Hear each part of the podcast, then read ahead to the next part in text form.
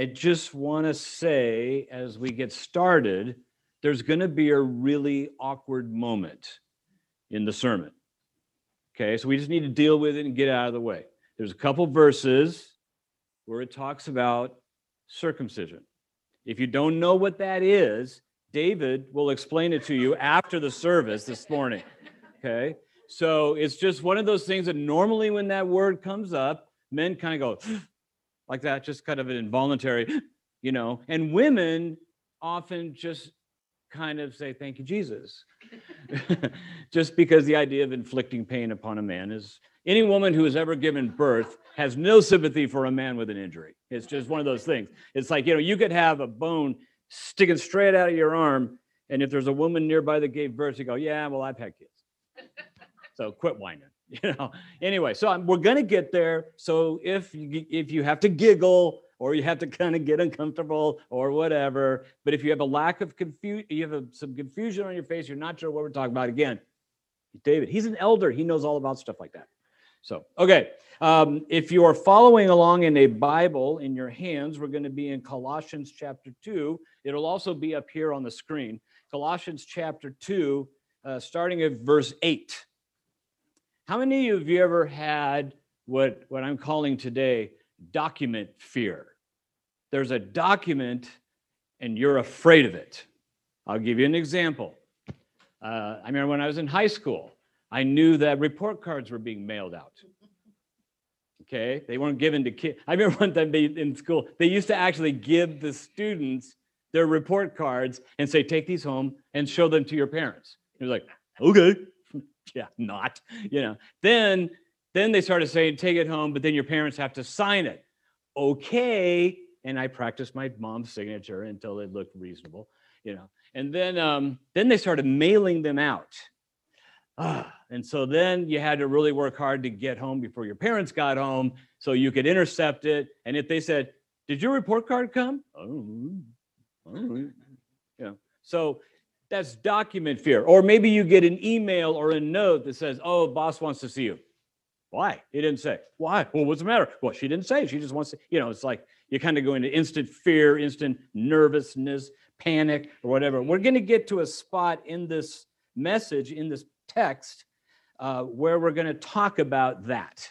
Okay, so just kind of put that off to the side, but within reach because we're going to return to it. Okay, we're going to return to document fear and we are going to mention circumcision. So, are you guys set? Are we ready? Emotionally, mentally prepared? Okay, Ned's giggling already over there because, you know, because of, you know, the C word and all that kind of stuff. Okay, all right. So, Colossians chapter 2, starting at verse 8. Okay, let's read it together. It says, See to it that no one takes you captive through philosophy and empty deception according to the tradition of men, or that should just say humans, according to the elementary principles of the world, rather than according to Christ. And that kind of sounds easy. Well, I don't believe anything other than what Jesus says. Well, hopefully, maybe, probably not always. Okay. So there's a difference between at least I believe, there's a difference between what we know and what we believe. Okay, difference between what we know and what we believe. If you're driving in a car and you're approaching an intersection that has a light, a signal, and it turns yellow, and you're in that kind of DMZ area where you can safely stop, or you can lean on the gas a little bit, and as long as that front bumper breaks that line of the intersection before it turns red, you're legal, right? Is that right? Is that wrong? Oh, okay. Thank you for yeah, I appreciate that. I've I've experienced this a lot, and I've gone I've gone to traffic school. I have like 30 units of traffic school of defensive driving, you know, over the years. So I know what I'm talking about. I practically got a master's degree. Anyway, um, but there's a difference between believing and knowing. So under normal circumstances, and especially if someone else is in the car, you know, or you're teaching somebody to drive and you're in that safe zone where you could slow down because the light just turned yellow, what do you know that you're supposed to do? Yeah, you're supposed to stop. But I'm late. And in that moment, I believe I need to go through that intersection. I know I'm not supposed to. I know I'm supposed to slow down and stop, right? But I believe I got to go. I got to get there. And so what do I do? Do I go, oh, wait, while I believe something that isn't true, and that would be dangerous, I'm going to go with what I know. yeah, probably most of us would say when our emotions take over, when there's a sense of urgency, when there's any kind of emotional force happening, that is what we're believing in that moment. 10 seconds after we go through that intersection, you don't believe that anymore because now you're on the other side. And so, what happens with this idea of deception, see to it that no one takes you captive through philosophy and empty deception that are according to, and it goes on to explain it. Some people say, well, I can't be deceived. I'm smarter than that. Really? You've never believed your own feelings over what you know? Your own biases, experience, pain has never guided you towards something that you really just want to believe, even though you know it's not true? You never got mad at somebody just out of emotion over something that really didn't deserve, didn't warrant anger or negative action or negative words. Like, well, we shouldn't gossip. But did you hear about our coworker or extended family member? You know? And it's interesting that the Bible, when it talks about gossip, it doesn't just talk about the people who say it. Because some people kind of go, well, as long as I don't actually say it, then I'm not gossiping. If you're listening to it, you're gossiping. If you're interested in it, you're gossiping. Okay, so just let's just accept it. Maybe start a support group and get on with our lives. Okay, so he says it's things that are according to the tradition of men or of people, according to elementary principles of this world, rather than according to Christ. Okay, so it doesn't mean that you're stupid if you believe a lie it means that you're normal. you're probably you're human, you know, and that's just what we do. That's our we go we default to our default settings. Then it goes on in verse 9 and it says for in him in Christ we can go on that next slide. In Christ all the fullness of deity dwells in bodily form. The fullness of deity dwells in bodily form. Jesus was fully human and he was fully God. God Nabad. Okay? He wasn't just godly, he wasn't just godlike, he wasn't just filled with godly things. He didn't just act like he was God, he didn't just allow people to worship him as God. He actually was God in the form of a man, in human form. And that's a really important thing. Historically, people have died for that belief. And a lot of times people don't understand that it's that important, or it's kind of, well, that's really kind of complicated. So, you know, I'm not going to think about it. And we think about, well, there's God the Father, God the Son, God the Holy Spirit. Well, how can all those three things be God by themselves, but then altogether, there's only one God? Okay. Well, let's say, can I use you as an example again, David? I mean, you are an elder, and you know, it's not a negative example this time. You know, okay. So I see David sitting right there. If David never says anything and I have no insight at all as to what he's feeling, really the only interaction I'm having right now is with him physically, right? I see him sitting there. Now I don't go, hey, I saw David's body sitting in a chair. That would be awkward. That'd be weird, wouldn't it? If I say I saw David you're probably assuming, well, you saw David sitting there. Okay. But then let's say I'm talking about David. I said, well, I know David knows a lot about electricity and construction and things like that. Okay. What am I talking? I'm not talking about him physically. Now I'm talking about what he knows. Okay. Or if David is talking about, man, I feel so strongly about this. Okay. Well, now we're talking about his heart. Now, think about it.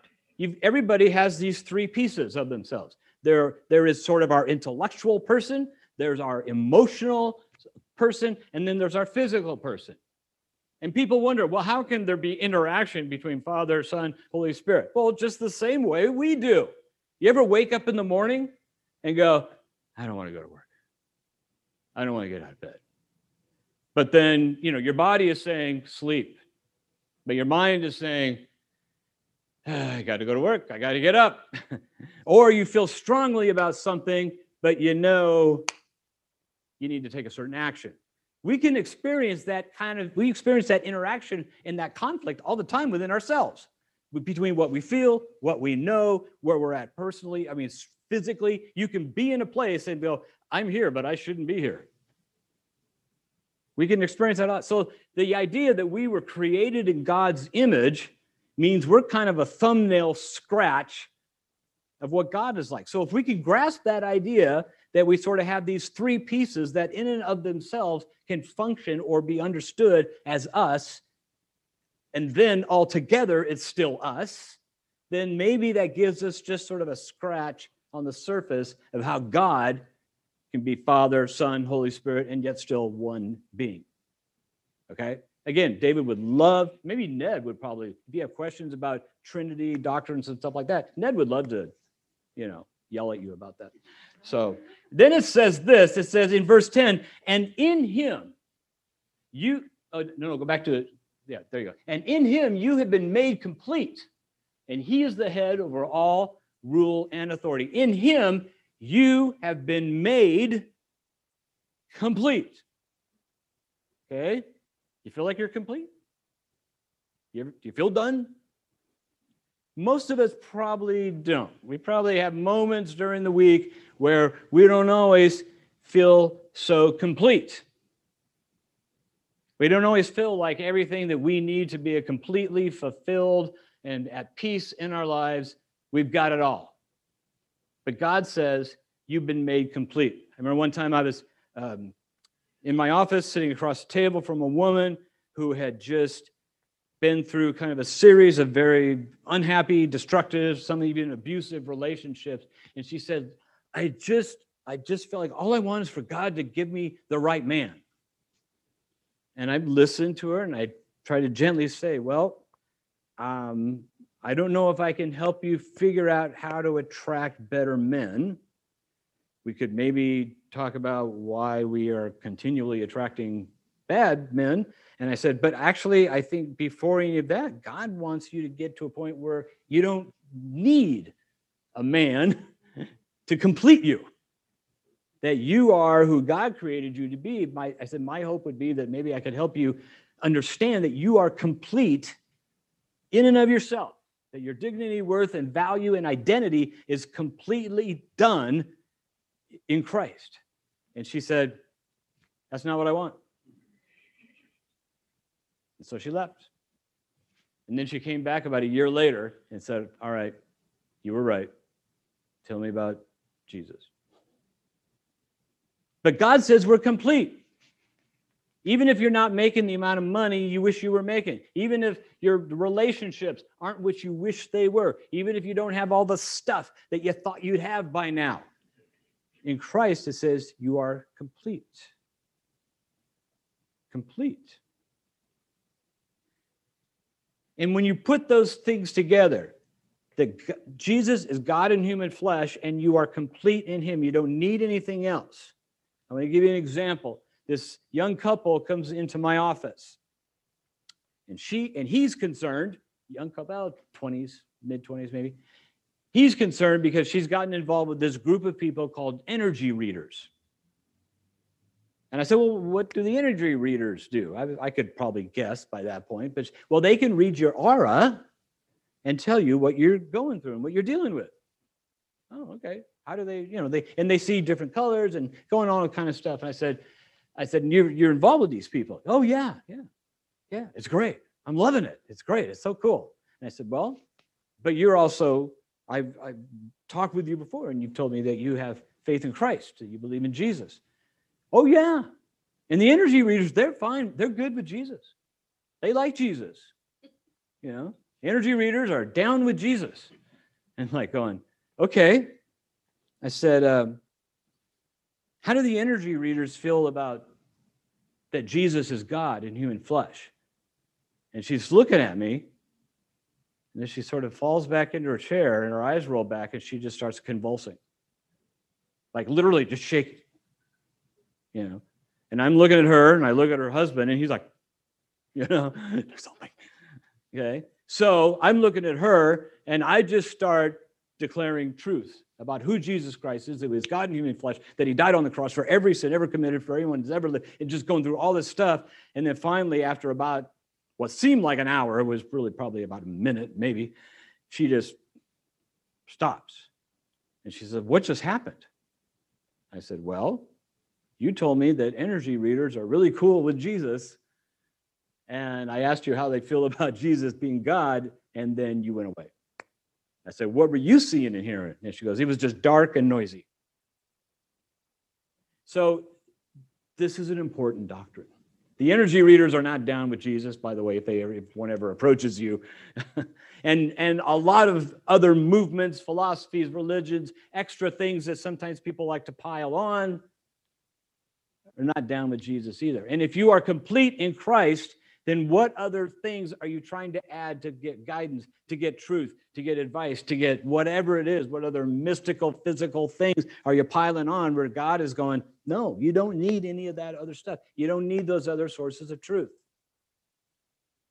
God and His Word is truth. All right. We're going to get a little awkward now. Verse 11. It says, And in him you were also circumcised with a circumcision made without hands in the removal of the body of the flesh by the circumcision of Christ, having been buried with him in baptism, in which you were also raised up with him through faith in the working of God who raised him from the dead. Okay, a lot of verbiage there. A lot of verbiage there. When he's talking about circumcision, this is the Apostle Paul who grew up as a Jew. He was trained as a Pharisee. Circumcision didn't just mean the physical act that happens on your eighth day for men uh, on the eighth day after they're born. It represents the removal of sin. It's the removal of sin. And so he's basically saying you were circumcised with one made without hands. So we're not talking about the physical ritual the removal of the body of flesh by the circumcision of Christ. So it's very sort of very highly Jewish influenced verbiage that basically what he's saying is that in Christ, your sin was cut off. Your sin was cut away and taken away from you, removed from you. And then he says, having been buried with him in baptism, in which you were also raised up with him through faith in the working of God who raised him from the dead. Now, verse 13. When you were dead in your transgressions and, circum- and the uncircumcision of your flesh, meaning you were dead in your sin and your sin was still attached to you, he made you alive. So he's talking to people who have come to know Christ. They have said yes to God's love and forgiveness through the death of Christ on their behalf. I'll get into that a little bit more later. And all of these verbs that he's using that are describing who they are are in an aorist tense in Greek. You don't need to know that. I just talk like that because I want you to think I'm smart. Okay. But it's a verb that means that it happened in the past and it continues to be true. Okay. Now, if I were to say, I broke my arm 10 years ago, that's not an aorist verb because I broke my arm, it happened, but I'm not continually, my arm doesn't continue to be broken. But if I said, I graduated from high school at one point, and I continue to be a graduate from high school, you see the difference? It happened in the past, and it continues to be true. And that's the reality of these verbs. So he's saying all of these things that have happened, they happened in the past, and they continue to be true in our lives. So in Christ, we Christ died on the cross to remove our sin, and now we are in a continued state of being separated from our sin. That God, Christ died on the cross to make us spiritually alive. And so when you say yes to that, when you receive that, you continue to be spiritually alive. Are we tracking? Okay, some of you are, I'm kind of losing you a little bit. It's all right. Take a deep breath. Okay. I know what happens about every five, 10 minutes. Every, you kind of check out, start kind of going, has that stain always been on that ceiling tile? Okay. So let's just, you know, okay, bring it back. Almost done. All right. Here we go.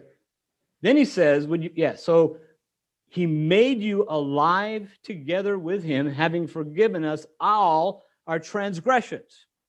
Now, if you've been around Bible study for a while, you know, let's say you're going to a Bible study and they throw out a word and you kind of go, well, what does the Greek actually say? And I love it when somebody who's never actually studied Greek says, what does the Greek actually say? You know, and you kind of like, do you want me to read it to you literally? Like read it in Greek to you? Would that be helpful? Well, what does the Greek say? Well, when it says all, this is a very complicated term in Greek. He says, having um, canceled, no, I'm sorry, made you alive together, having forgiven us all our transgressions. Okay. The word all in Greek, or the word all in that verse, is translated from a Greek word that means, you want to take a guess? All. Yeah. And here's a little tip for reminding you of what the word all means. All means all, and that's all all means. Means all. means all of it. Not some of it, not all the stuff that's easy to get rid of. No, all of it. All of it's sin. All of it. He's forgiven us all our transgressions. And then it says this, and this is cool. Remember when I was talking about the document fear? This is where we're going to hit it. Okay. He says, having, having canceled out the certificate of debt consisting of decrees against us, which was hostile to us, he has taken it out of the way, having nailed it to the cross. In both Jewish and pagan traditions, there was this myth that a lot of people still kind of assume or believe that when you're dead, you stand before God or the gods, or depending on whichever religion you're involved with. But a lot of Jewish people, and then you're standing there, and then out trots an angel with a scroll that's got your name on it. And it's not your list of achievements. okay, it's all the stuff you did wrong, right? And they just undo the scroll, and, and there's a public reading. Have you ever heard this image that we're going to stand before God and there's going to be a public reading? Kind of like the air airing of grievances in Festivus, but it's more basically here's the airing of every stupid thing you ever thought, said, and done. And then everybody else in line. So if I go up there, you know, if, if they go alphabetically or whatever, then basically everybody whose last name starts with C and further down gets to hear the reading of all my sins. And they're going to be like, oh, this is going to take forever. You know, and it probably will. That's a myth. That's a myth. It's not true It's a lie. Jesus died on the cross and he forgave your sin. He cut your sin away. He removed it. There ain't no document to read. And when it says he canceled out the certificate of debt, he's not saying that there actually is a list being compiled in heaven. What he's saying now is, okay, well, let's take your, your public reading myth. If there actually was one, guess what? Jesus canceled it. That word canceled there literally comes from a word that means annihilated, destroyed. It's gone. It doesn't exist.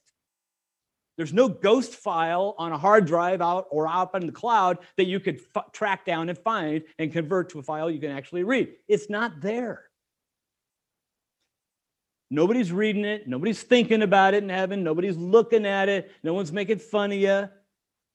And you're not going to get publicly humiliated and embarrassed after you die standing before God as sort of a ritual you have to fulfill in order to get to heaven. It's not going to happen.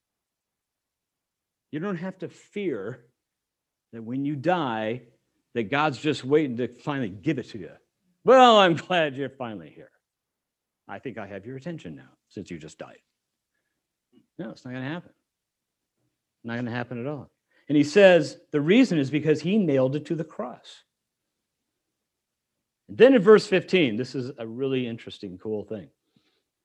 When he had disarmed the rulers and authorities, what he's talking about there are powers of darkness.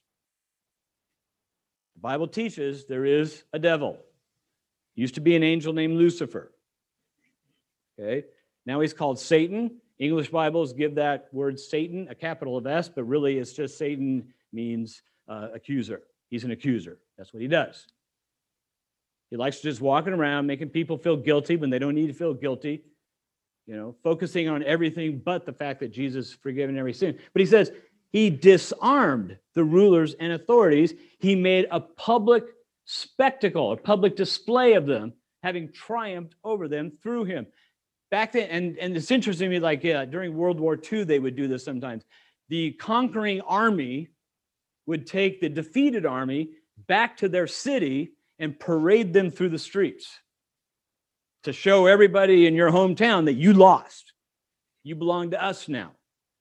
And what it's saying is when Jesus died on the cross, he took the powers of darkness, paraded them through their own streets, and said, You lost. I won. This is good news, people. yeah, this is good news. There are powers of darkness. There is an enemy. He does have power. His power is fear and deception. Okay? He can't read your mind. He can't control your thoughts. He can't control you. But sometimes we think he can. Sometimes we believe he can. Feel like he can. And that's all he needs. All I need for you to control you is for you to believe I ought to. Right? If you believe I ought to control you, then I have control over you. The only amount of control I have over you is the amount that you allow me to have. But if I can convince you that I should have total control over you, then that's how much I have.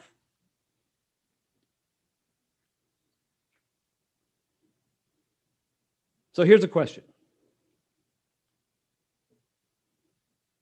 Actually, wait, before I get to that.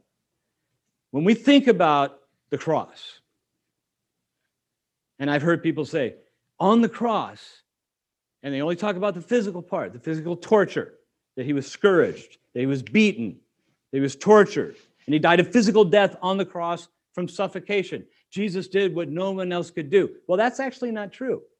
He wasn't the only person to be crucified. He wasn't the only person to be tortured. He wasn't the only person to be falsely accused. Okay? So just the act that Jesus went through all that physical stuff was horrible because this is God in human flesh. But that wasn't the unique thing that happened on the cross. Okay? What was unique about the cross is that in a falsely accused, humiliated, rejected, beaten, tortured state, God in a human body was nailed up on the cross. And while that was happening, every sin ever committed by every person who ever lived and ever would live was put on him during that time. There have been a few times in my life when I've done something and you feel it right here, right? Maybe you get nauseous. Maybe you feel achy. Maybe it hurts. And maybe it's so overwhelming you think, this could kill me. I mean, I, I've, I remember seeing a mom who just a few minutes earlier had heard that her teenage son died. And she just collapsed, physically, literally collapsed onto the floor. She just couldn't take it. And I felt like that for one thing of my own. But what if you had to feel the pain, the guilt, the shame for every stupid thing you've ever said or done, and you had to get it all at once. Some of you know the debilitating pain that can be caused when someone else sins against you. If you've been victimized by somebody else in some way, experienced any kind of trauma, so you know the feeling, the pain, the destruction, and what that feels like emotionally or mentally from this as a victim of sin. That can be equally, if not more, overwhelming, debilitating, crippling, just from one thing. On the cross, in that beaten, humiliated, tortured state, Jesus, Jesus experienced, what was laid on him, was the shame, the guilt of every sin ever perpetrated by any person who had ever lived and would ever live. He also experienced the pain and the torture of every victim for every sin that was ever committed by everyone who's ever lived. What was visible at the crucifixion was the torture that God went through being in a human body. What was invisible on the cross was that in that state, while hanging there, having no physical resources to draw on, the God of the universe was experiencing every wicked piece of every sin I've ever committed in my life. And yours, and yours, and everyone's. That's what happened on the cross. And that's why the powers of darkness were defeated. And that's why God can forgive through the cross. Because he did for us what we could never do. I can't I can't take it when I've got it when I feel horrible about something I've done. If I had to feel that way for everything I've ever done, I don't know if I don't think I can handle it. Let alone your stuff. and all y'all and all these people I don't know. I I no, no way.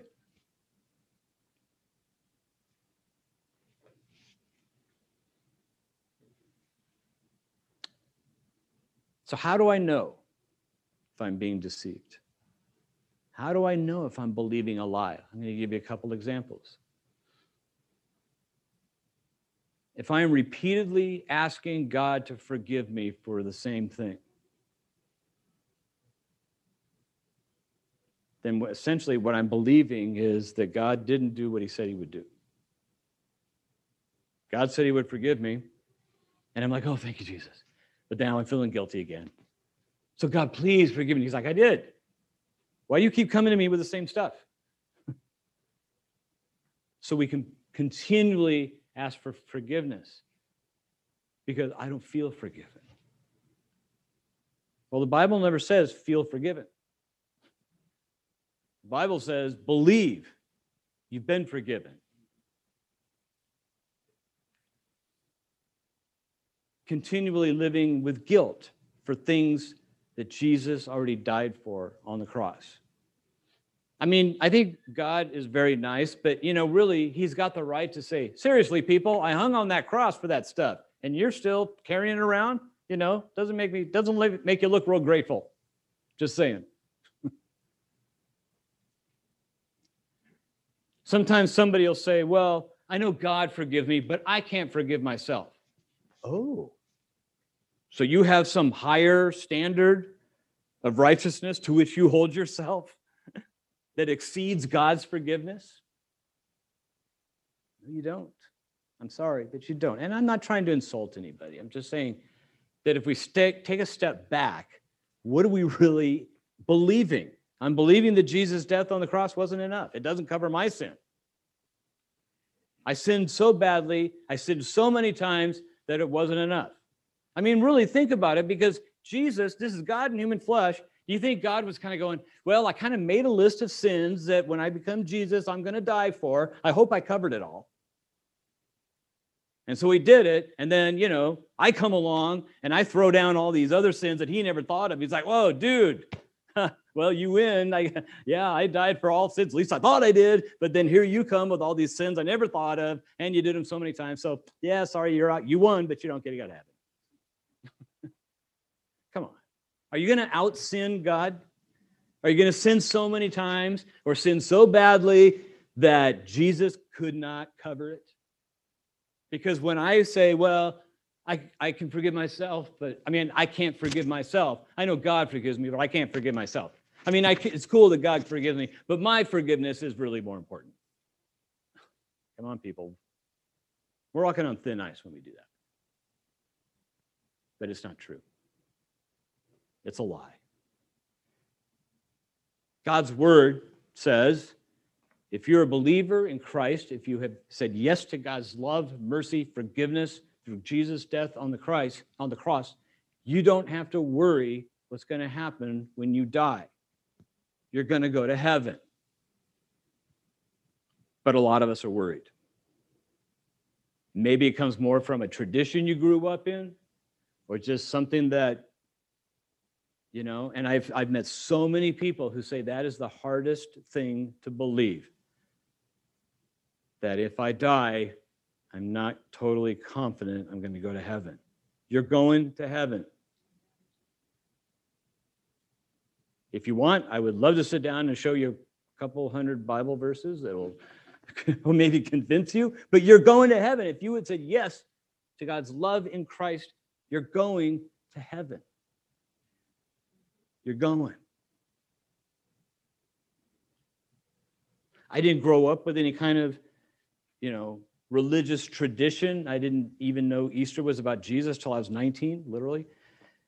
And so, one of the things that, I mean, of all the challenges I've ever had as a follower of Christ, for some reason, be, oh, sorry, believing I'm going to go to heaven when I die has just uh, never been a problem. I remember years and years ago, I was driving a 69 VW bus on the 22 in Southern California during rush hour.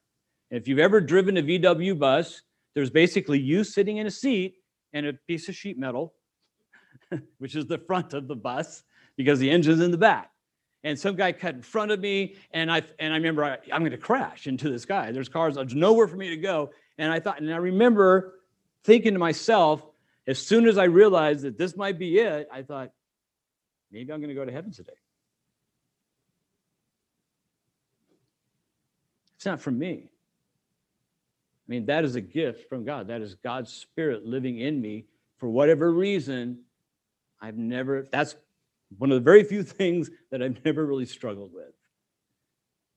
And I know a lot of people do. But I believed it when I read it in God's Word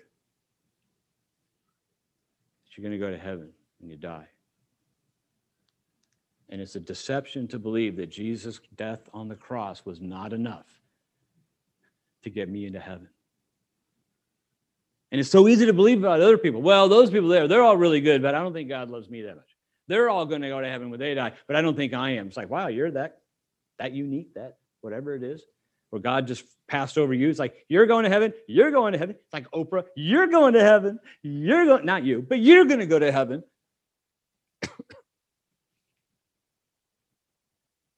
Back in verse 10, there was a statement He is the head over all rule and authority. God is the head over all rule and authority except me. God can say something, but if I don't think it's right, if I don't believe it, then it's not, doesn't apply to me. Does that make sense to you? Can you relate to that though? God is the head over all rule and authority, but I grew up with parents who told me a lot of crap, and it's just hard not to believe that. He is the head over all rule and authority, and he says that Christ's death on the cross covers every sin. Every one of yours, every one of mine, every one of all of us. That his forgiveness is enough to remove the guilt and to carve a place for you in heaven in stone. And so often we pray, God, please give me this. God, please give me peace. God, please give me faith. Please give me whatever. I want to challenge you to pray even as a believer, God, I, I just need Jesus. Give me Jesus. Give me Jesus' mind. Give me Jesus' eyes. Give me Jesus' passion for people. Give me, give me whatever Jesus has for me today. Let's pray. Heavenly Father, thank you for your grace and mercy in our lives.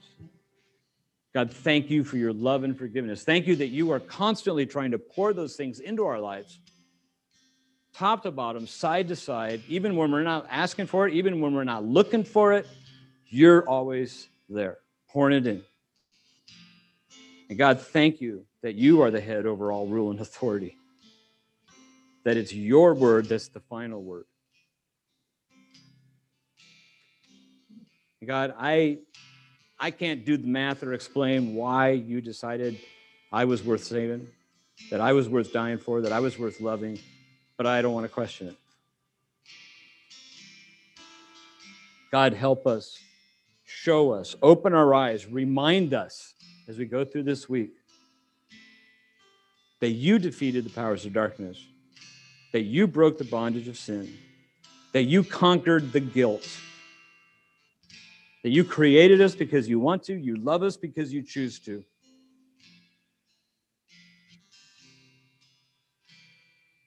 That we can walk with you, that we can trust you, and if we say yes to your love and forgiveness, we can know that after we take our last breath of oxygen, we will be with you forever.